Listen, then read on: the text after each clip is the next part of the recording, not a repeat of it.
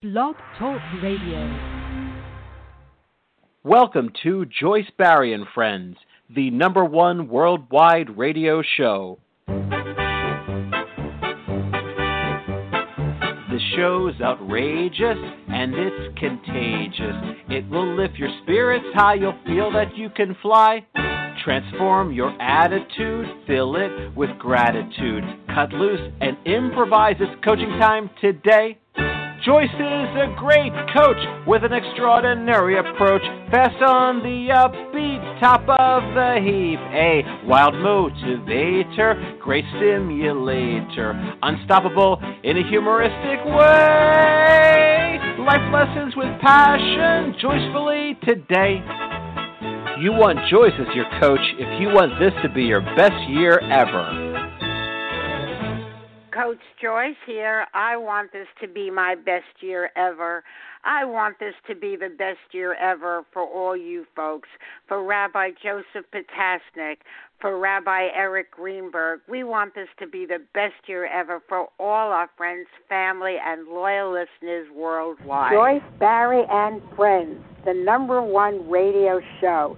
You might be wondering why this is so memorable quotes, life lessons, and so much more. The Coach's Corner will make you soar.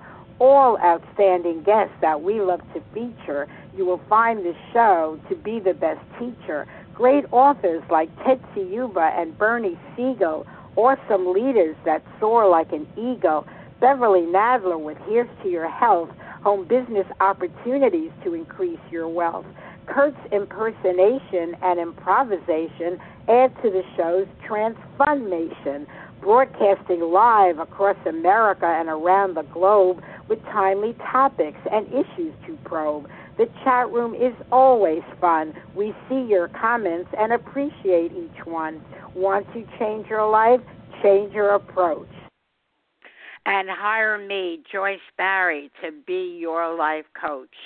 And I welcome that opportunity.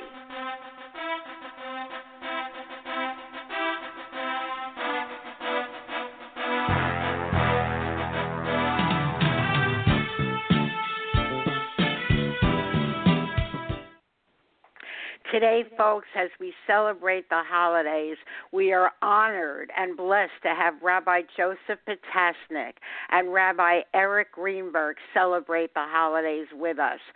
Both rabbis are very wise, wonderful, and witty. They have much to contribute to you, regardless of your faith.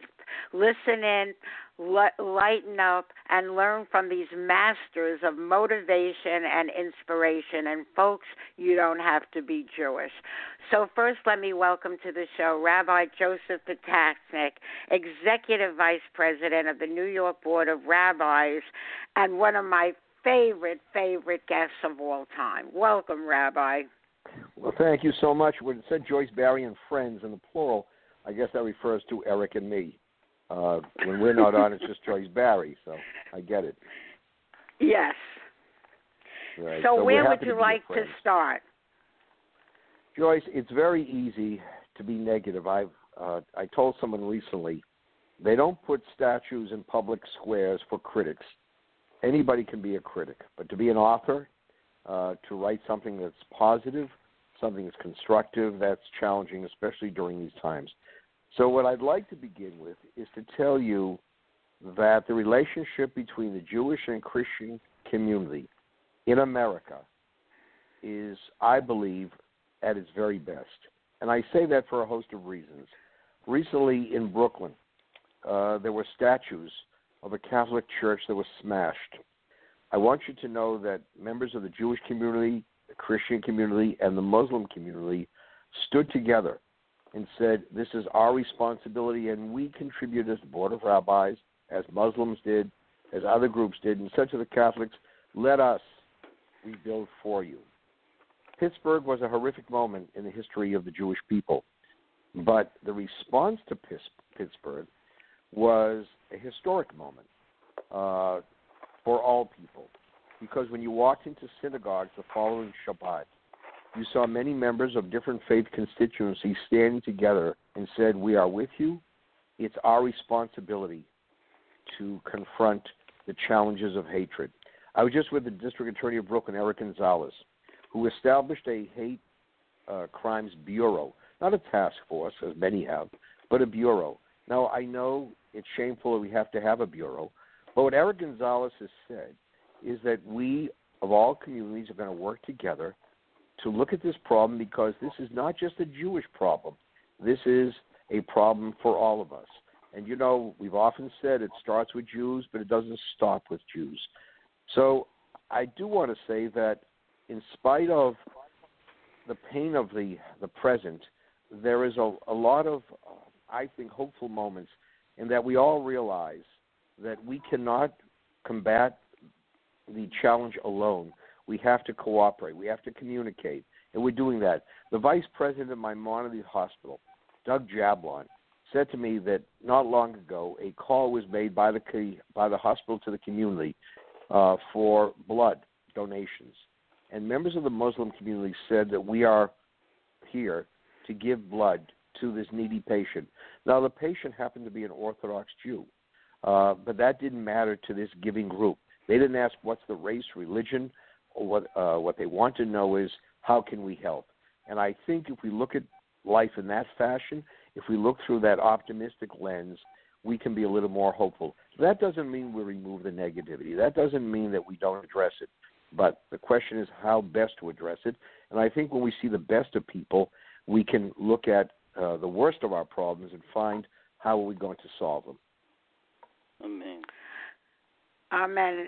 Uh, how are we going to solve them? That question seems so much bigger than all of us. It's just so overwhelming, everything that's going on.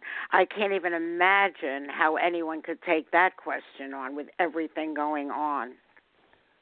Yeah, look, but I, I think solutions are found in relationships. Uh, I know Eric for a number of years, and uh, we've turned to each other. We've spoken about various issues we both recognize that uh, we need to enlarge that circle. We need to find more people to stand with us, and we've done that. I, I was with the uh, members of the LDS, the Latter Day Saints, the Mormon community last week. Eric was there, and I can tell you that there's a community with which we shared some some major uh, disagreements, but we found a way to work together to solve those disagreements and to emerge stronger. And today, the Mormon community are strong supporters of Israel. Uh, they seek to strengthen relations with the Jewish world. Uh, we have friends. So, you know, uh, if you only look at pages one through three of most newspapers, you're going to feel depressed. But maybe if you begin on page four or five, you'll find some stories there that need to get prioritized attention that show us uh, to be better than who we are on pages one through three. So I, I, I think religious tradition, Jewish tradition, always says that we have to find the light in the midst of darkness. That's what Hanukkah is all about. Look, the the, the Maccabees could have easily walked away from that horrific scene, the destruction of a sanctuary, and said, "What good is it all? Why should we even bother?" But they searched diligently. They found oil. They lit the candles, you know, and they brought new light uh, to that area. Isn't that what we're supposed to do? Find light wherever we can in the midst of darkness uh, be beacons of hope. And I think we in the faith communities try to do that. Look what's going to happen tonight. You know, there are many Christians who will be celebrating Christmas, and there'll be Jewish volunteers in so many places who have said, We will represent you tonight. So if you go to some of the hospitals where there are volunteers, there are Jewish volunteers because they said, This is your evening to their Christian brothers and sisters. This is your night. This is our responsibility to be there for you. And when it comes to Rosh Hashanah Yom Kippur, Christians say to us, "We're there for you." So um, I was just talking to a funeral director before I got on the phone with you. I was talking to a funeral director who's Jewish. Uh, her coworkers are not Jewish. She said to them, "Look, I'm coming in today. I'm working a double shift because you are not to be here. You go to church. You spend time with your family. Uh, I will represent you." That's what's being done in many places. Those stories don't get pages one through three in newspapers. Those stories deserve our attention. Yes, but problem is we're not hearing enough of stories like that.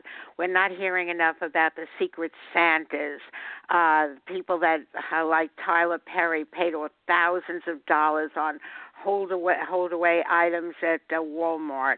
Uh, there's Right. just so many things like that that are happening that get barely a smack of attention, and we're bombarded day after day, minute after minute with breaking news, and it's all negative. So, Rabbi, what do we do about that? I was in a firehouse um, this week, and the boxes are overloaded with toys, new toys. Uh, people are saying make sure these get to you know the homeless shelters, the places where they're needed. Um, we can't eradicate all of the difficulties of the world, but we can try to diminish them. We can, just because you can't cure doesn't mean you, you don't care. Uh, so I think it's our responsibility uh, to take our darkened area and bring some light. I think I once told you that uh, there's a community in America where the town hall has no electricity. You have to bring a lantern. Everybody comes with a lantern. And if you don't have people bringing lanterns, you have some darkened areas. Our job as we are the religious lamplighters, we have to bring light wherever we go uh, because otherwise there's going to be uh, an overwhelming amount of darkness that consumes us.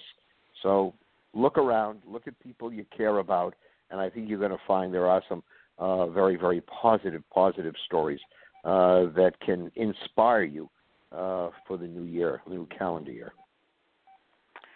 So, Rabbi, I think these stories is great. Especially, I love the interfaith ones. Uh, you were the one who introduced me to Father Brian McWeeney, who is our special guest tomorrow on Christmas Day. Uh, he honors us every year. Uh, are you still going to the midnight mass on Christmas Eve with him? Yeah, every year Eric Greenberg, Rabbi Greenberg, always asks me what time it begins. Uh, and coincidentally, the midnight mass begins at midnight. Uh, but it's a it is a, a moment I'll never forget. Years ago, Cardinal O'Connor. Uh, I, I used to attend the midnight mass with uh, former Mayor Ed Koch. Connor would come out oh about 20 minutes before the mass, come around the side, come over to us and say, "I think we have a minyan here tonight. I think we have 10 Jews. We can start the mass." Now, uh, O'Connor would then get up. And I remember one of his great moments uh, at St. Patrick's Cathedral was when he turned to the audience and he said, You know, I never seek for Jews to become Catholics. I don't seek for Catholics to become Jews. What I wanted for Jews to be better Jews, Catholics to be better Catholics. The definition I think of a good Jew is one who becomes or seeks to become a better Jew. So uh, here you are. You have Brian McWeeney, a father on the busiest, one of the busiest days of his calendar, devoting time to come on your program and talk about what Christmas means to him. You're of the Jewish faith, Joyce. He obviously is Catholic, and yet he doesn't take the position, I have more important things to do. No, he says, I have a lot of important things to do, but I'm going to dedicate at least an hour to spend time with my Jewish friend tomorrow and be able to talk about a holiday that has meaning for me. Only in America. Mhm. That's a great moment. That's Yeah. something that should not be minimized. Uh, and there are a lot of great moments, but you have to you have to search them.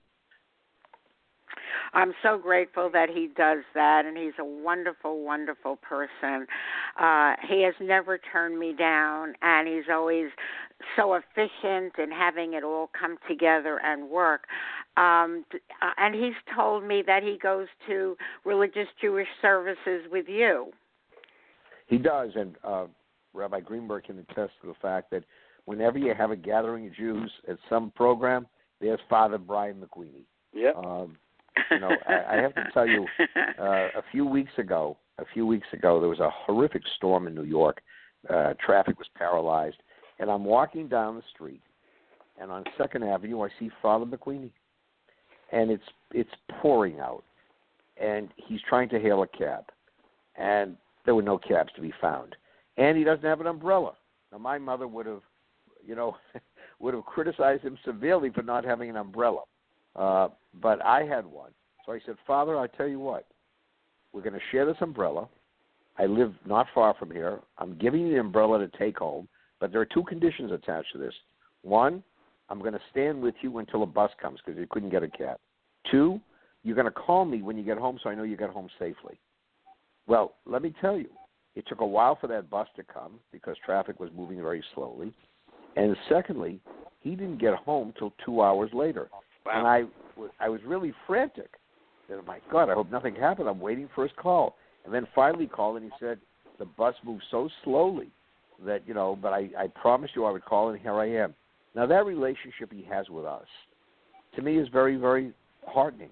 It's Yeah. very reassuring. Uh, we care about each other, uh, whether it's a rainstorm or whether it's a, you know a storm of hatred. No matter where, we're there for each other. So, again, you have a choice. You can walk away and feel very uh, disheartened by what you see, or you can feel uplifted by what you see.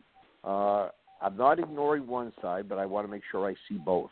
And it's the positive side that diminishes the pain uh, of the negative. And by the way, there is so much negativism out there, and rightfully so. I mean, when you see what goes on in Washington, when you see the divide, when you see people who just belittle others who, with whom they disagree, when you see the lack of respect, and uh, and I think that's where it begins. There's just no respect uh, for difference anymore. Uh, that's a shameful situation. But I, I, I may not be able to change people in Washington, but I know I can try to change the area in which I live by trying to have a positive influence on others and they on me. So uh, let's not retreat to our enclaves and not come out. Let's say, you know what, we're going to remain committed to the cause. We're going to try to make a difference in life, and and hopefully people will follow us and we'll follow them, and we'll be the majority. Because I think the majority of people are good and caring and compassionate. I see the response to various appeals that we make throughout the year. We're we're a good people, but when we're silent or when we're passive, then we allow others to take over. I think one of the things elections have, turned, have taught us is everybody has to vote. Everybody has to vote. You want change? You're not happy with the status quo? Well, don't just complain about it. Go to the ballot box. Uh, in the last election, the, the turnout was tremendous because people said, I am going to voice my concern. And uh, there were lines. I remember going to voice. I've never seen such lines. But all of a sudden, people were, you know, uh, uh, reawakened. Uh, they said, we don't, we don't want to see a continuation of what's going on. And there were changes that were made. So there's hope for the future, but you have to be an instrument of, of that hope. Well, uh, we got to keep the hope. We got to keep faith to keep on going. Forward, I just heard a great acronym for faith. Forward all issues to heaven.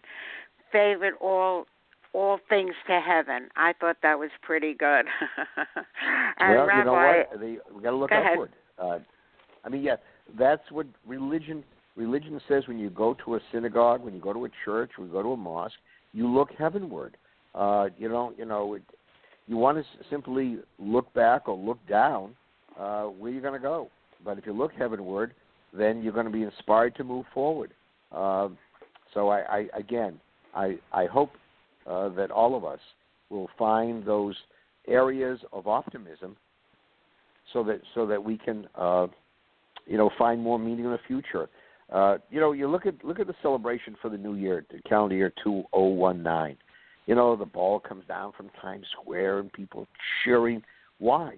Why do they do that? Why do they all come together? It's not just for the drinking, because people, I think, are prisoners of hope. People want to uh, say that this year is going to be better than the one uh, in the past.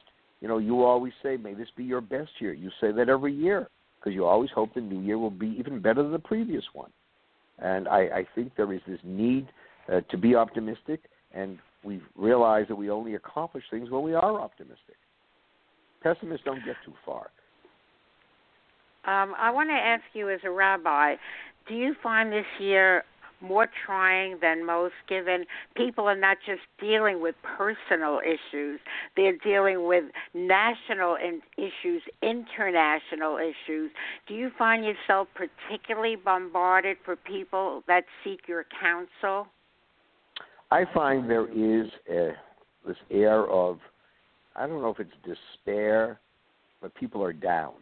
Anxiety. People are fe- yeah, anxiety. Uh, people are feeling probably less less hopeful right now. Uh, they're they're they're they're seeing the pain of the present. Look again. There's so much uh, divisiveness, dangerous divisiveness. One group doesn't talk to the other. Uh, look at we have a shutdown. We have a shutdown in Washington. Shameful shutdown. But look at all the other shutdowns. We we shut down the other person. Uh, you know, you, you go on college campuses today. You don't like what's being said, shut it down. Prevent the person from speaking. Uh, some students are pro-Israel, shut them down. So the shutdown has become, you know, uh, part of uh, human behavior where we simply uh, do not permit people with different points of view to express themselves. I think that's happening more. Uh, so I think Joyce, Joyce, you're right. I think there, there's much more gloom in the air uh, than before. Now the question is gloom how do we and address doom. it? Gloom and Yeah. doom. Yeah. Breaking yeah. news every 30 seconds, all bad.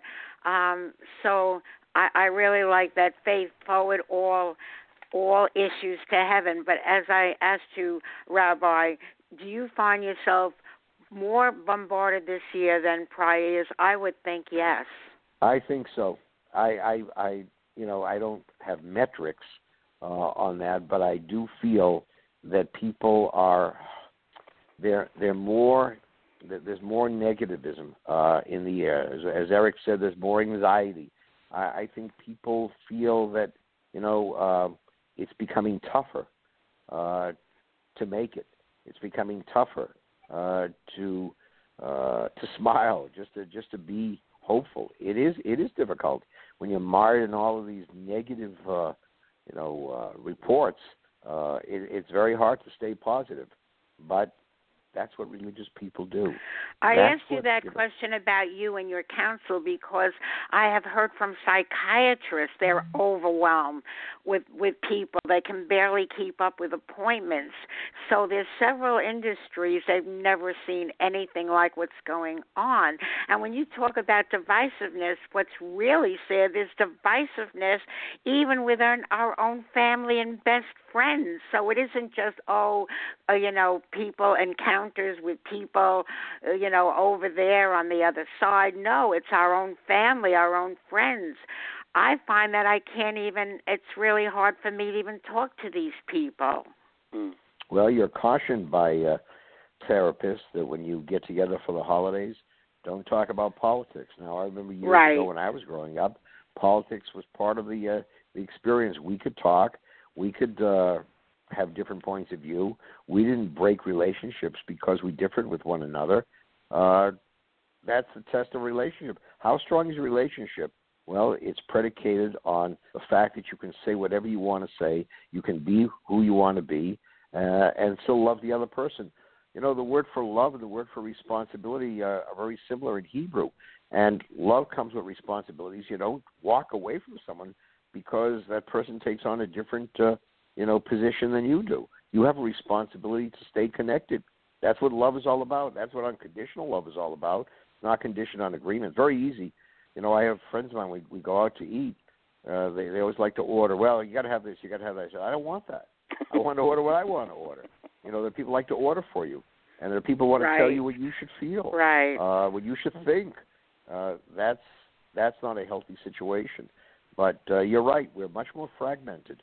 Uh, and I and I have to say this: the Jewish people, we also have. You know, let's let's be very candid.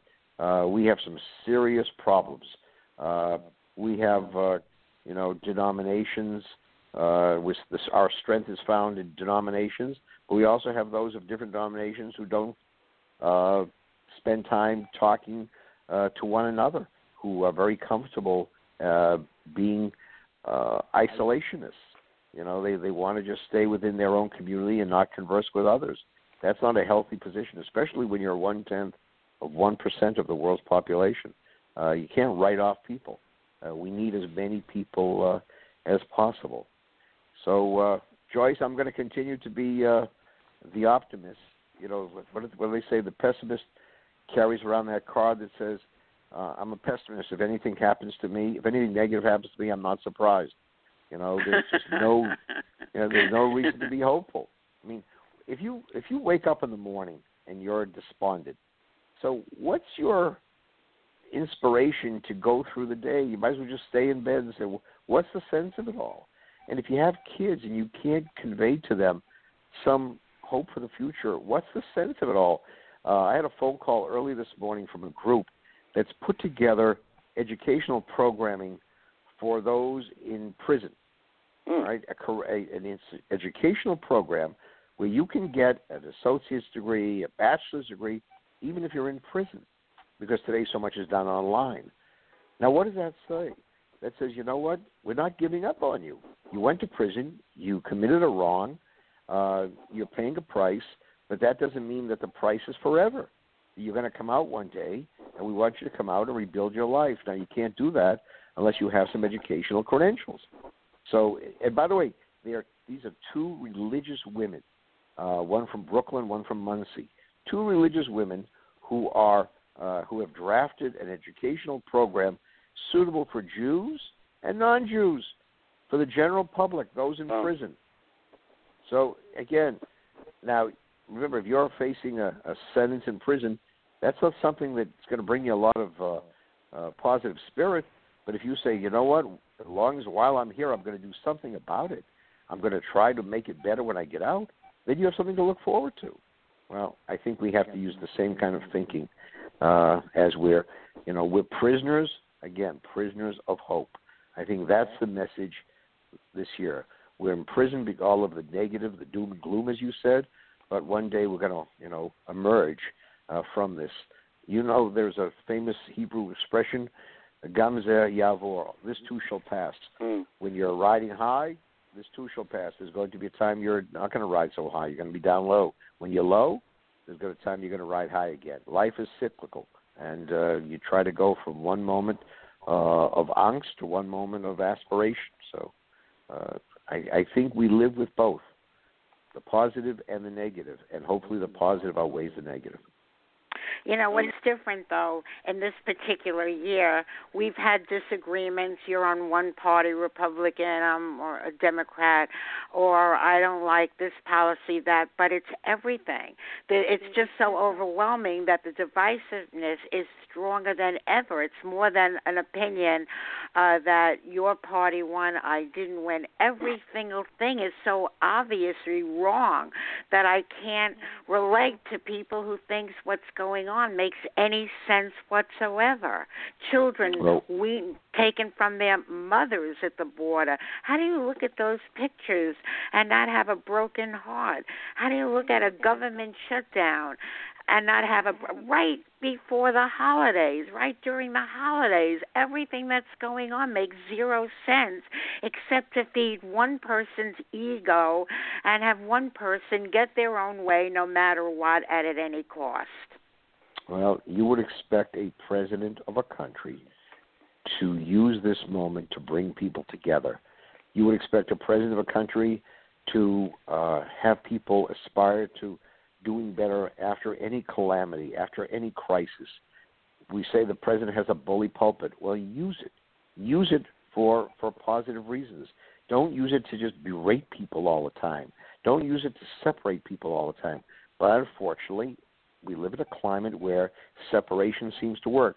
You have a base, you appeal to your base. Who cares what everybody else has to say? They're not part of your base, and you strengthen from within by being nasty without. Uh, this is the mentality that some people have. So, uh, you know, how do we counter that? We're not going to change the president. It's not going to happen. This is this is who the president is. But we have the ability to do whatever we can to counter it by by trying to uh, uh, form coalitions, form groups that stand together and say we will not accept this behavior. Uh, and voting is is you know part of the that's the strength we have. Uh, community building that's the strength we have. So uh, I think looking ahead, this is this is not a permanent condition. This is a temporary condition that is painful, but it's a temporary condition that will come to an end, and then hopefully we'll build a better world hopefully, hopefully we'll build a better world. And that starts with having people around like you, Rabbi, always inspiring, motivational, and we really appreciate your taking the time to be with us today. Uh, so, on that note, as we bring on Rabbi Eric, uh, I just want to know since you introduced me to Rabbi Eric, what do you want to say about him? You know him so well. What would oh, you like God. to share? God help Well, what I know about him so well, maybe I shouldn't say. Uh, actually, he's uh, he happens to be a he's a special human being. Eric Greenberg is the kind of rabbi you can bring to any audience, any place, and he will find a uh, a way to engage you in conversation. I've seen him interact with people of all different backgrounds and beliefs, and he has, you know, the the unique ability of making every person feel that he or she matters, that he or she is part of the human family. He enlarges that circle. I, I've told you that Mother Teresa said years ago, we draw circles that are too small. We only include those whom we had, uh, who are the same as us. Eric Greenberg can draw a circle and put in that circle people who are different from one another and still make them feel that they belong to each other. Uh, that's what this holiday is all about. We say it's a mitzvah to bring light into the world. Well, Hanukkah, Christmas, Kwanzaa, any of the festivals usually have light in them. We begin with light, we celebrate with light. Eric Greenberg is a source of light and love wherever he goes, and we're very fortunate to have him. So let me wish you a, a happy holiday period. Let it be meaningful for you, the family, and uh, hopefully we'll find more uh, more ways of uh, bringing people into that circle of love and loyalty to each other. Beautiful. Rabbi, thank you so much for giving us your time, your passion, your energy, your goodwill. We really love you. Our only complaint, Rabbi, is that you're not on with us more often. So that'll be my first New Year's resolution to make sure you're with us much more often for much more time. well, you know, you know, Joyce, families have found sometimes the less the less time they spend together, the more they like each other. the more time they spend together, the relationship begins to become frayed. So don't be careful what you wish for. All right, I'll talk to you. Thanks so much. Okay, thank you, Joe. Bye bye. Be well. Thank, thanks, Rabbi Joe. And right before I bring in the wonderful, the extraordinary Rabbi, I just want to share why you folks should listen to this show every day, not just when we have our two favorite rabbis. So, here in the words of author and friend Beverly Nadler is why you should be listening. And we mean every day.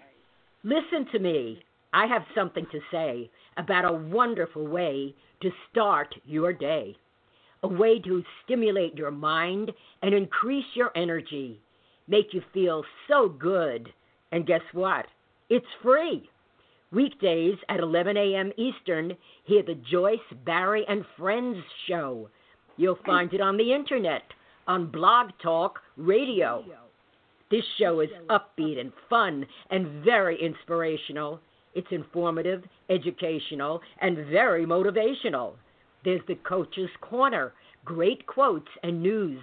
There are suggestions, perspectives, and advice you can use to enhance your life and improve your health, plus clever, simple ways to increase your wealth. Joyce's perceptions and personality will keep you captivated, and her guests from many walks of life will always keep you fascinated. When Joyce and her friends speak, it's like you're in the conversation. This is part of what makes her show so unique, really a sensation. For Joyce's friends are not only the guests you're listening to, they're everyone who is tuning in. Yes, I do mean you.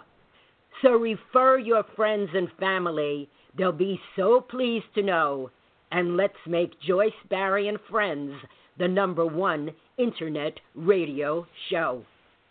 And folks, we do ask that you partner up with us in having that happen. Simply go to Joyce Barrie and friends.com, Barrie, B A R R I E, and friends.com. And right under my picture on the upper left of the homepage, it says follow. Simply by clicking on that, you'll know about every show, every guest, every topic. When you cannot join us when we are live at 11 a.m. Eastern, you can hear any show anytime, 24 7. You can download them, you can email them to your friends and family and share. They're all positive, upbeat shows, informational, educational, inspirational shows. So do become a follower. And while you're at it, you can follow yours truly, Joyce Barrie, on Facebook and Twitter. Mm-hmm. All the mm-hmm. shows are posted in those venues as well Facebook, Twitter, every show, every time. So do become a part of the Joyce Barrie and Friends family. Do become one of the friends. Okay, we have Rabbi Eric Greenberg, a leading interfaith expert, communication and program director, an international award winning reporter. And that's only 10 seconds of honors and awards. I could spend two hours just on telling you his resume and all the good he's been up to. Welcome to the show, Rabbi Eric. Thank you, Joyce. You can continue if you have two hours. Continue reading from the.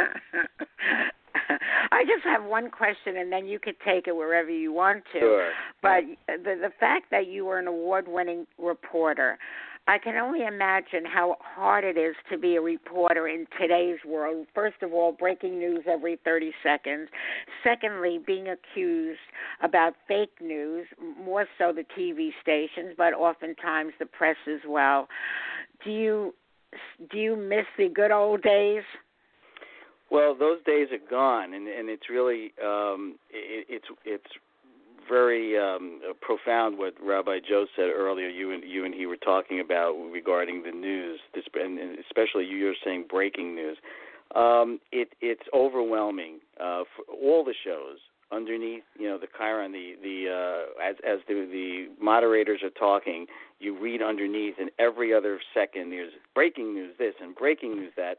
We didn't used to call it. You know, breaking news was reserved for uh, a plane goes down somewhere. You know, I yes. this is the 30th anniversary yes. of the Lockerbie uh, plane tragedy, which I actually covered. Um, so it reminded me a couple of days ago, as as people were commemorating. I think it was actually uh, yesterday. Um, people were commemorating the 30th anniversary um, of of the plane that that uh, a, a terrorist bomb went off uh, from yes. a plane uh, headed for New York and um, many of the victims were were students, college students from Syracuse University. Um, so I was working for a newspaper, uh, and the idea was to to try to find out as much information as possible. That's breaking news, you know. Um, something that happened, somebody a, a tweet is not breaking news. Um, you know, and and we're overwhelmed by it. And and you and you and Rabbi Joe were were so right uh, it's such a negative experience uh, every time you look at at a at your at your smartphone, um, and those stories that are uplifting. Uh, because of the state of newspapers and the media today, newspapers are are are dying, um, and if they're and those that are surviving have fewer pages to devote to those kinds of stories that are uplifting and we we get less of that. And those are the kinds of stories the the the, the wonderful uh, somebody going out of their way to help another person as as rabbi joe said uh, uh, the muslim community in brooklyn. I actually am i'm friendly with the the uh, also with the um the same person he mentioned at uh, maimonides hospital in brooklyn uh doug jablon who um uh, actually helped my father out several years ago. And doug saying that the muslim community stood up to donate blood to uh, turns out to be an Orthodox, uh, you know, uh, patient. Um, that's an inspiring story, and we're we need to we need to find a way to get that out there because those are uplifting and they're models for way, the way examples of how we should be dealing with each other. Uh, and there's lots of those stories, and we just don't get to hear about it. So. Uh, the state of the state of journalism today, uh, as, as necessary as it is, um, uh, we need more. Uh, we need to find a way to get those those other stories out. And I suspect that community newspapers are a way to do that. That's that's a, a, a the local community newspaper um, is a way to get those kind of stories out. Uh, and people should support their local community paper because, uh, first of all, that's the only way they're going to get news about their their neighborhood. And secondly, there are those inspiring stories that that are contained there. Um, on the other question that you ask about fake news, this is just is just a, a, a, mean-spirited nightmare. There are reporters, more reporters today, being killed trying to bring the public. Yes. Yeah. And people who, uh, and, and just this past year, uh, uh, at least seven, um, uh, I think it was seven uh, journalists and one um, one ad person from uh, a newspaper uh, in Baltimore were were killed when a gunman came into the newsroom and mowed them down, and yes. it's just horrific. And and having the the head of the United States um, um, continually calling uh, the press uh, the enemy of the people is just um, the founding fathers are, are turning over in their graves. Uh, Benjamin Franklin, Thomas Jefferson both said they'd rather have a free press than than a, than a, than a government. That it's more important to have the free press. And uh, again, uh, these people, uh, having been one of them, I, it's not a great paying job and there's a sense of mission and dedication and public service that are involved with most um, you know most journalists that I've ever worked with and uh, they put their lives on the line. I've, I've actually had to do that a couple of times. Uh, just you, you don't care about you run into you know you run to the scene while people are fleeing.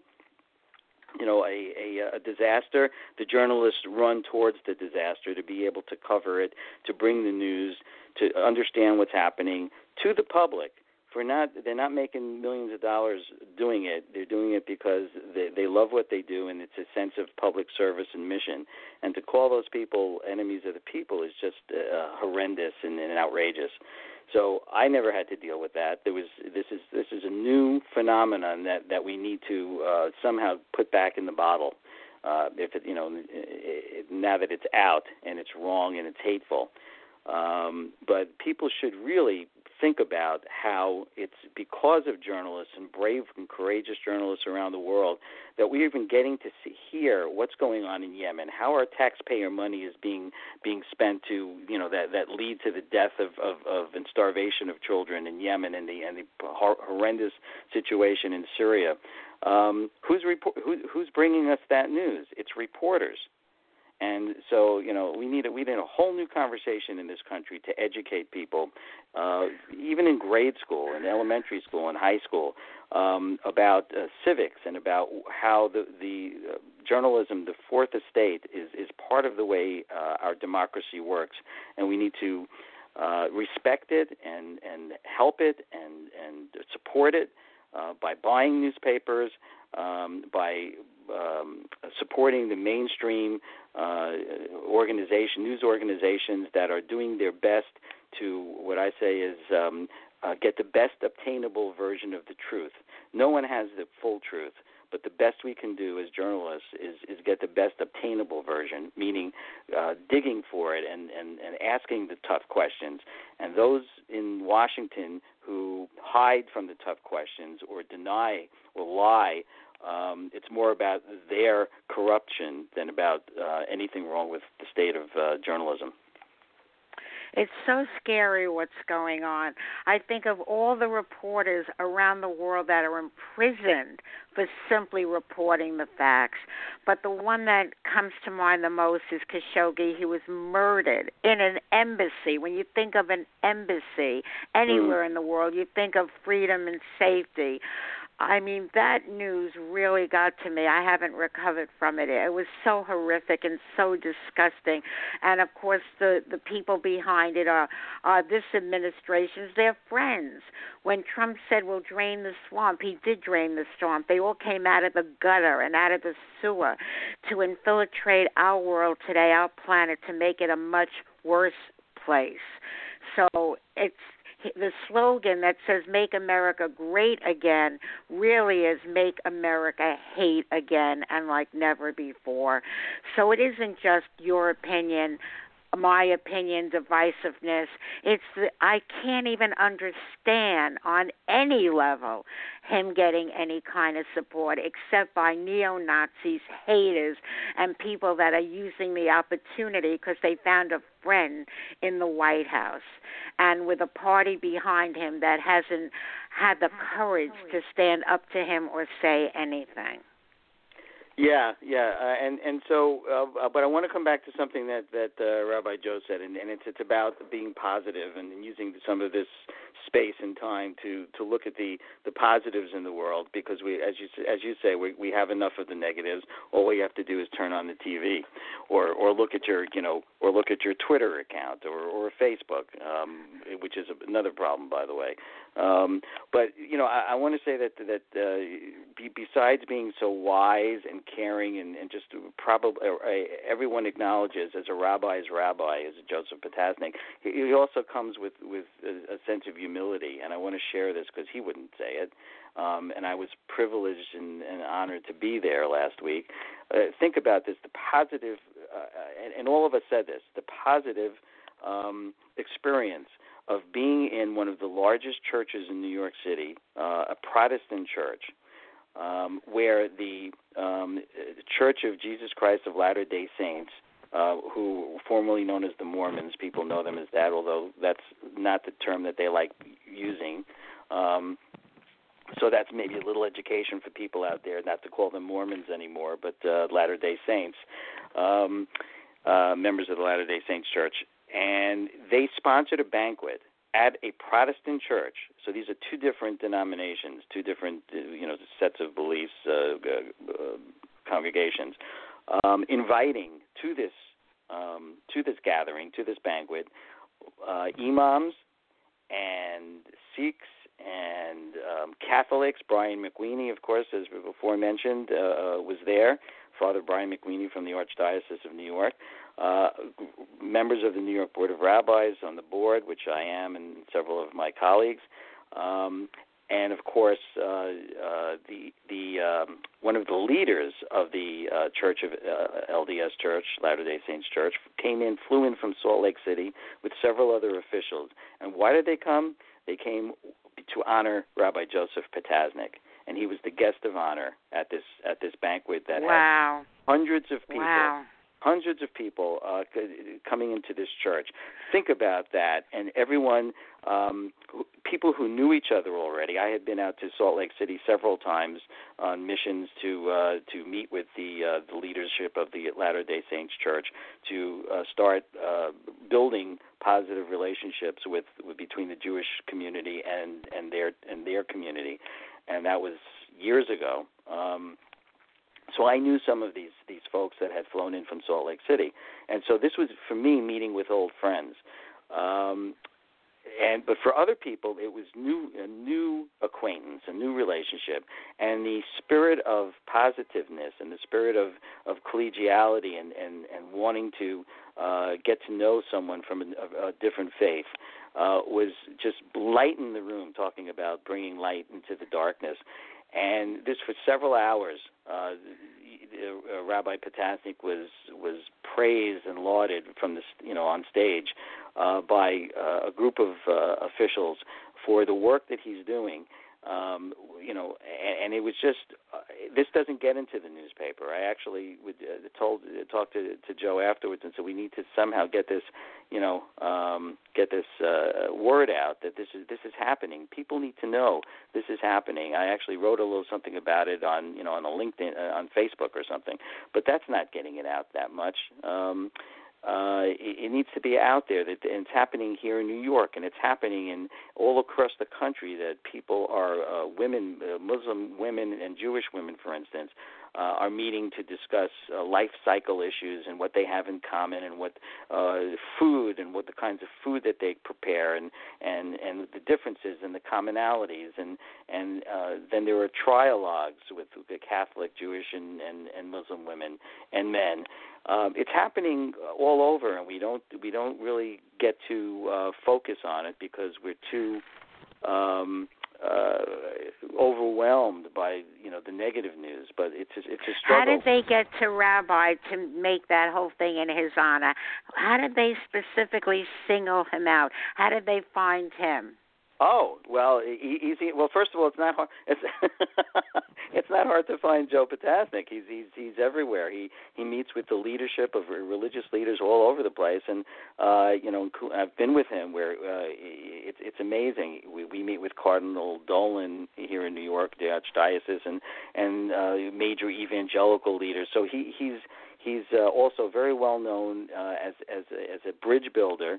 Um, but specifically here, uh, Joyce, um, he has uh, uh, met with. Uh, we, we've had meetings. Uh, there's the Interfaith Committee for the New York Board of Rabbis, which which I sit on, and we've had meetings with with the local um, uh, Latter Day Saints uh, representatives here in New York.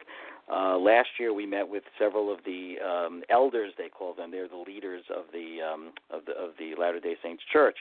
Uh, they flew in um, to specifically, they are very interested in in increasing uh, their relationship and and um, good works with the Jewish community. There's a lot in common between the Latter Day Saints and the Jewish community. We're both uh, very small uh, religions um, in the world. Uh, in America, we're both about uh, six million, um, six seven million uh, people. So we, we're about the same size. Uh, they do believe that they're an extension of the of the Jewish faith, so that you know there's we have that in common.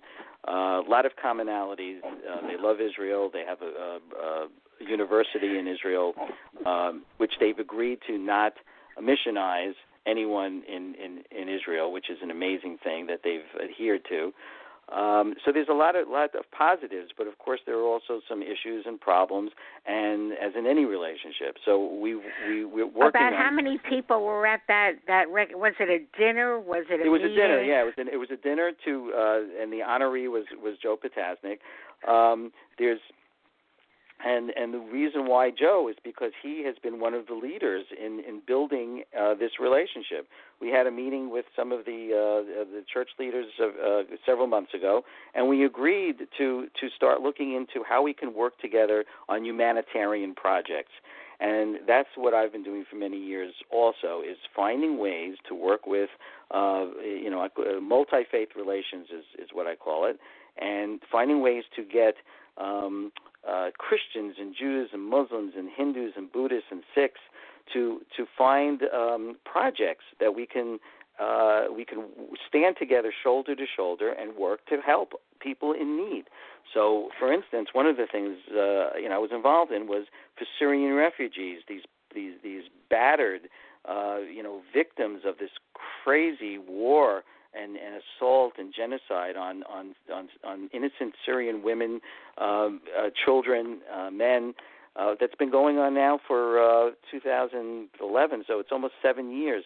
Millions of displaced people, uh, you know, uh, around the world. Either they're stuck in, in displaced within Syria, or millions who had fled Syria. They don't have anything. They need they need um, uh, basic emergency supplies and I put together a couple of years ago a uh, having all these religious uh, uh, members uh, build emergency kits uh, uh, for them that that we would contain things that they can't get, like a comb, like a like a, a tooth a tooth uh, um, a toothbrush, a nail clipper. Um, for women, a uh, rechargeable flashlight because the assaults on women and children are are uh, um, huge and underreported, and and at least this is this is a way for something to protect themselves in the dark. Um, uh, sanitary, uh, you know, women sanitary napkins uh, because they don't have that if you're a refugee fleeing in the desert, uh, tr- you know, for your life. So and these are just the basic necessities. Basic necessities of life that we put together with with um, uh, we built 15,000 kits, and and the organization continues to do so today. And we send them over and get them to the refugees. And I had a thousand people sign up um, from from all the religions and they loved it. At the end of the day, they said to me, "Wow, um, Eric, uh, when's the next one? I love this. I love standing next to. I'm I'm a, I'm a Hindu, and I'm standing next to a uh, uh, a Sikh or, or or a Catholic. When we're talking about like what we have in common and what neighborhood you're from, and we get to know each other." So so there's these kind of activities that that um, really is God's work. And I think if if you step back, that this is exactly what God has in mind um, for how we should be behaving here.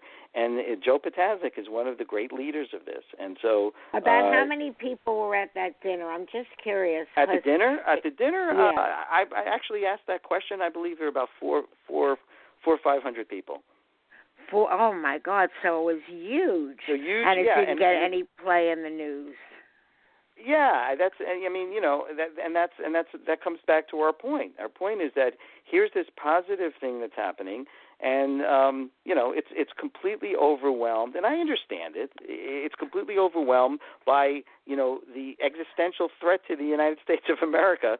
Uh a nice little dinner where where a rabbi is being honored by you know, by by uh the the Church of Latter-day Saints is not going to necessarily make it into the paper when the the very uh, national security of America is at stake. So I get that. But on the other hand, there's got to be a way to get that story in somewhere. Um, yeah, that's why I asked the number of people. I'm thinking you're going to say 25 people honored no, him. No, no, no. There were 400 And people that- there. Yeah. That's why I asked.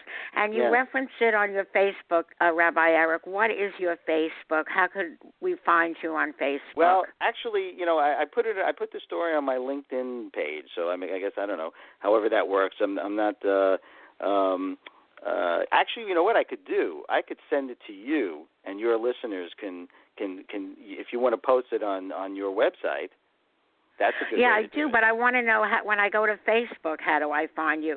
You said it was there as well.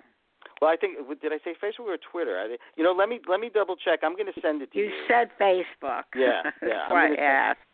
Yeah, I'll send Check it to you. that. If you want to send anything to me, you could send it to Joyce Barrie at AOL dot com. That's You got fine. it. You then got it. you, You reference contrib- you reference contributions. What is the link for people that want to get involved with that and make a contribution? Well, for for this for this particular um, uh, endeavor of building, you know, the emergency emergency um, uh, packets, uh, the, it's the Multi Faith Alliance for Syrian Refugees, and that's the name of the organization. You could look them up, and uh, you could say uh, whoever's listening and wants to do that, say I sent you, and uh, you'd like to know more about it and, and help out because they're I, constantly the fact that it's all necessities, I think that is awesome and yeah. really important. I'd love to see them get to the level of it's also what they love and what they enjoy. They, this is survival. This yes, is this is it starts survival. survival. It does start as survival. Um, and and so you know there's there's there's there's that. Um, but but these are again these are these positive stories that that come out, and here we are this time of year, and you know tonight is um, I'll, I, I never forget every year at this time it's uh, Christmas Eve, and my mother. Uh, uh, oh, Shalom, uh, who, who passed several years back, uh, would tell me when I was a kid. She said what she loved doing. You know, she's uh, the, the daughter of Holocaust survivors, and growing up in Brooklyn, New York. I know you know something about Brooklyn, and she yes.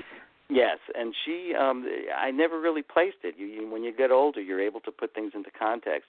So during while the World War II is going on, and while the Holocaust, which we really didn't know much about back then, right, um, in the 40s and, and 50s, uh, early 50s, um, uh, she was going to midnight mass. She loved it. She had she had Christian friends. She had Catholic friends in Brooklyn, and she just liked the whole vibe of going and the singing and all that.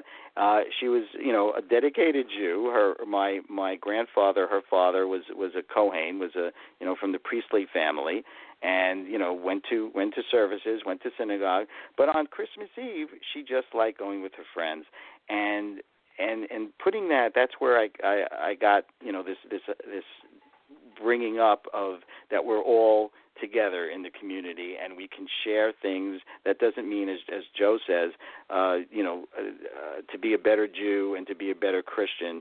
Uh I think he quoted that from Cardinal O'Connor before. But no one's out to convert anyone but you can share in the joy of the other person's um you know uh, holiday. I wholeheartedly agree and I often tell the story of I always wanted to go to one Christmas Eve mass. I, I had a lot of friends that did that. My problem was that I'm not a night person, so that was really, really difficult for me to be up that late. But I, however, I did it. I went to St. Patty's Cathedral, the most famous in the world, uh, midnight mass. I get in. I was stunned by the magnificence of it all and the thousands and thousands of people that were there. I take my seat and I said to the person I had met there to go in with, I said, I'm probably the only Jew in here. A guy behind me taps me on the shoulder. He says, No, lady, I'm Jewish. yeah so see? I I did get a huge kick out of that. No, lady, Yeah. I'm Jewish. yeah, so I'm well, not going to well, let you go till you get talk about Synagogue Connect. okay we're, but before we're going just a little over, about, but that's important. Go ahead. One thing about yeah, well, Synagogue Connect we're a little early because uh, we're, we're planning our next year, so we could do that the next show. Actually, um, it's it's it's the things are we're we're in the um, off season right now, uh, so to speak. So let's save that for next time. But I do want to share. Okay, but I know it's your baby. So just for people to just say what it is, a global network of sure, synagogues. Sure, yes, global network of, of, of synagogues of all denominations who are being encouraged to, who have agreed to open their doors to uh, young Jews, uh, 18 to, to, to 26 at the moment. That's who we're starting with, um, and basically welcoming them in, especially on the holidays, especially on the high holidays. Right now is our big is our big project. We're thinking about Passover coming up, and and are, are going to be meeting soon to, to, to figure out how we're going to deal with that. But if you go to synagogueconnect.org, www.synagogueconnect.org. Uh, you know, you'll you'll you'll see what it's all about, and you, if you want to find a synagogue in your neighborhood um, that uh, is a member of our network, and and plug in your, the city that you're in, uh, you know, you'll find you'll find something from all denominations. Uh, so so there's that um, regarding. And we'll, yeah, I wanted to give it a shout out. Yeah yeah, even though we got time. Because but, as you know, it takes repetition and repetition and repetition till someone finally says, "Hey, I got to check that out." Right. Rabbi, what what message would you like to leave our audience with? Well, there, there's the message I think is tonight for those who are um, either standing in for their Catholic and Christian um, um, uh, colleagues uh, and I used to do this all the time at the newspaper. Uh, I, I always volunteered to work Christmas Eve and Christmas because the news doesn't stop, but people do want to spend time with their families. So I would be there, and a couple of the other Jewish reporters and and, and editors, uh, as Joe said before, to stand in, um, you know, for them so they could be with their families.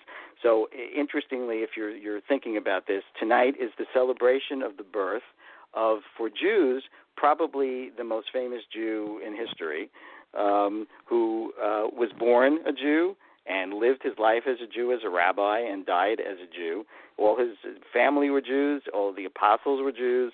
Um, something to think about when you're in church that um, the, the the relationship between uh, between us is so strong that here we are uh, a, a holiday that's a national holiday uh, but what it what is it about? For for me, it's about the the the idea that someone's celebrating the you know the birth of this of this uh, of this you know uh, most famous Jew in in history, as I like to say.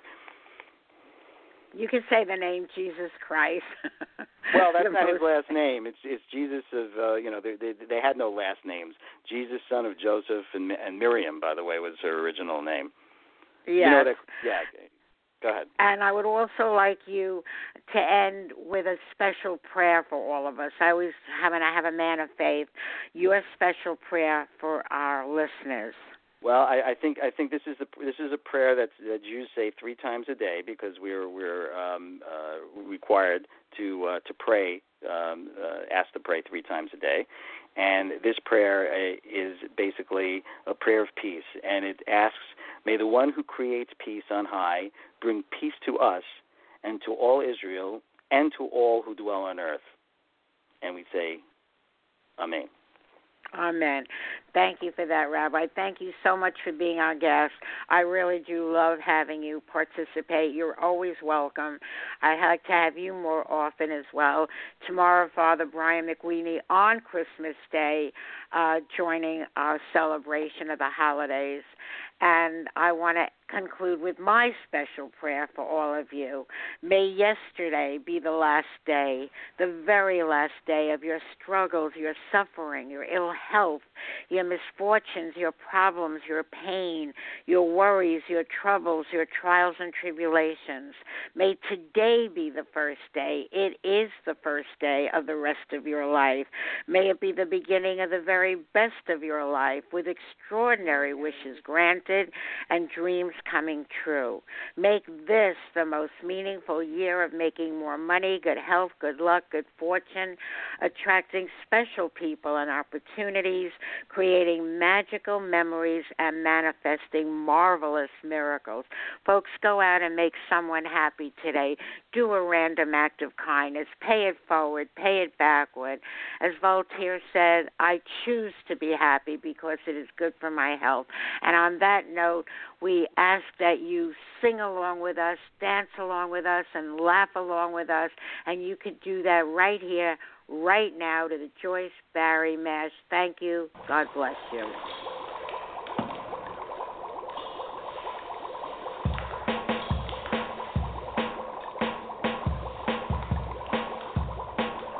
I was listening to Blog Talk Radio when my ears heard something that I did know. From the speakers of my laptop, I heard a voice.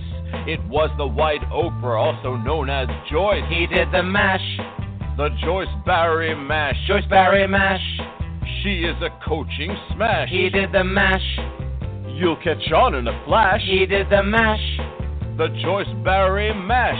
I felt so inspired by her show, and her poetry was just so good, you know. I want to listen to Joyce again and again, as Joyce would say, if not now, when? He did the mash, the Joyce Barrie Mash. Joyce Barrie mash.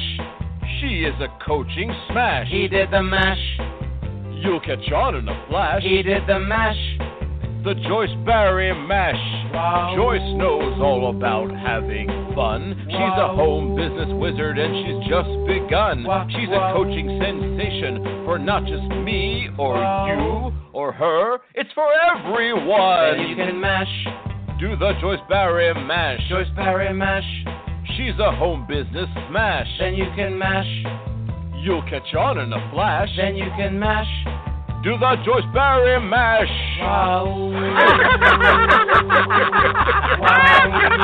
Have a fantastic day and listen to Joyce Barrie and Friends.